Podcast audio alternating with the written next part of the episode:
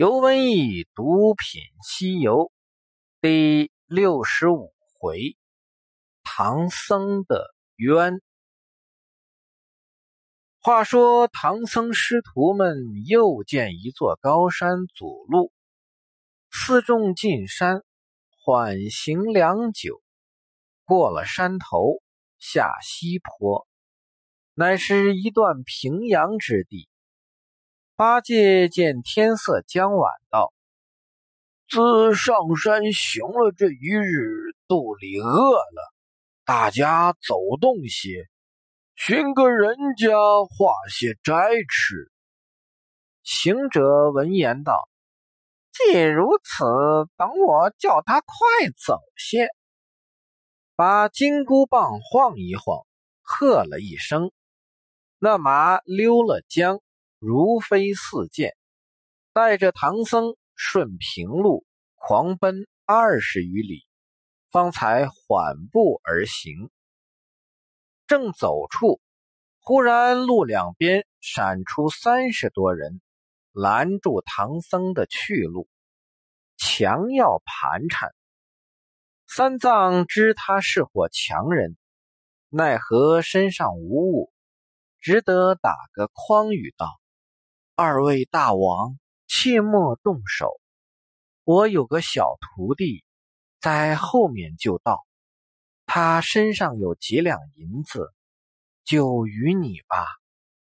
那贼道：“这和尚是也吃不得亏，且捆起来。”众喽啰一齐下手，把一条绳捆了，高高吊在树上。却说随后赶来的孙悟空，发现师傅吊在那里，对八戒、沙僧道：“你两个慢来，等我去看看。”好大圣，急登高坡细看，认得是伙强人，心中暗喜道：“造化，造化，买卖上门了。”随即转步。摇身一变，变做个干干净净的小和尚，走上前去。孙悟空先说身上有马蹄金二十来锭，粉面银二三十锭，要求强盗放了唐僧。那伙贼闻言，都甚欢喜，道：“这老和尚吝啬。”反倒是这小和尚倒还慷慨，叫放下来。那长老得了性命，跳上马，顾不得行者，操着鞭，一直跑回旧路。唐僧一走，孙悟空打死两个强盗，唬得那众喽啰撇枪弃棍，四路逃生而走。知情后的唐僧口里不住的絮絮叨叨，猢狲长，猴子短，当然唠叨管唠叨，这路还是要走的。唐僧一行向西正走，忽见路北下有一座庄园，三藏用鞭指定道：“我们到那里借宿去。”遂行至庄舍边下马，借宿在杨老头家。不过事有凑巧，杨老头的儿子就是这伙强盗中的一员。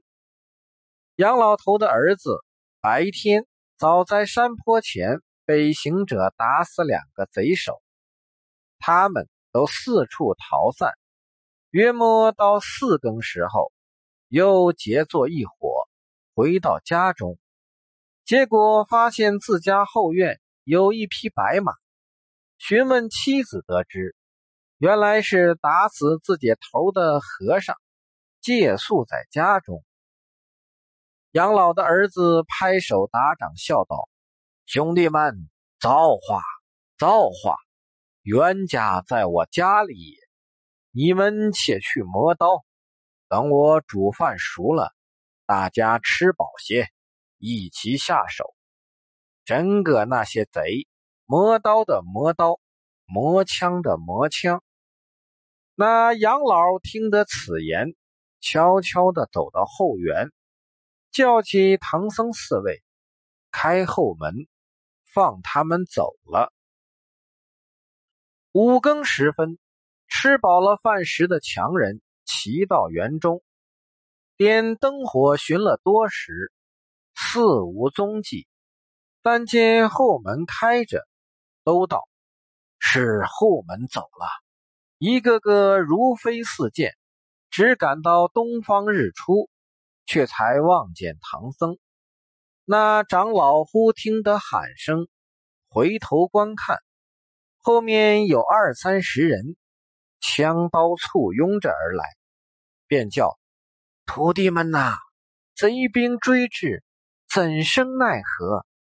行者道：“放心，放心。”俺老孙去去就来。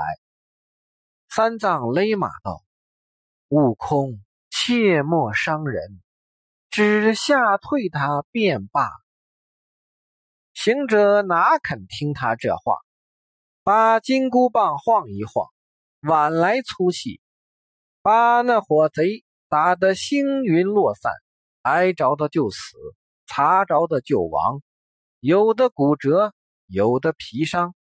乖些的跑脱了几个，吃些的都去见了阎王。三藏在马上见打倒了许多人，慌得放马奔西。猪八戒与沙和尚紧随鞭凳而去。行者割下杨老儿子的头颅，拽开云布，赶到唐僧的马前。提着血淋淋的头道：“师傅，这是杨老的逆子，被俺老孙将首级取来也。”三藏见了，大惊失色，慌得跌下马来，在地下正了性，心中念起紧箍咒来，只念了十余遍，却才住口道：“我不要你跟了。”你回去吧。昨日在山坡下打死那两个贼头，我已怪你不仁，况又杀死多人，坏了多少生命，伤了天地多少和气。屡次劝你，更无一毫善念，要你何用？快走，快走，免得又念真言。行者害怕，只叫默念默念，我去也。说声去，一路筋斗云，无影无踪，不见了。这是唐僧和孙悟空的第三次分离，也是最后一次。这最后一次又有什么问题呢？我们来分析一下。自从孙悟空戴上紧箍后，只要孙悟空不杀人，唐僧基本是不念咒的。除了特殊情况，如救人呐、辨别真假等等，唐僧对于紧箍咒的态度，孙悟空是非常清楚的。三打白骨精就是个最好的证明。在这个前提下，孙悟空碰到强盗要怎么办呢？很显然，杀人是最低级别的。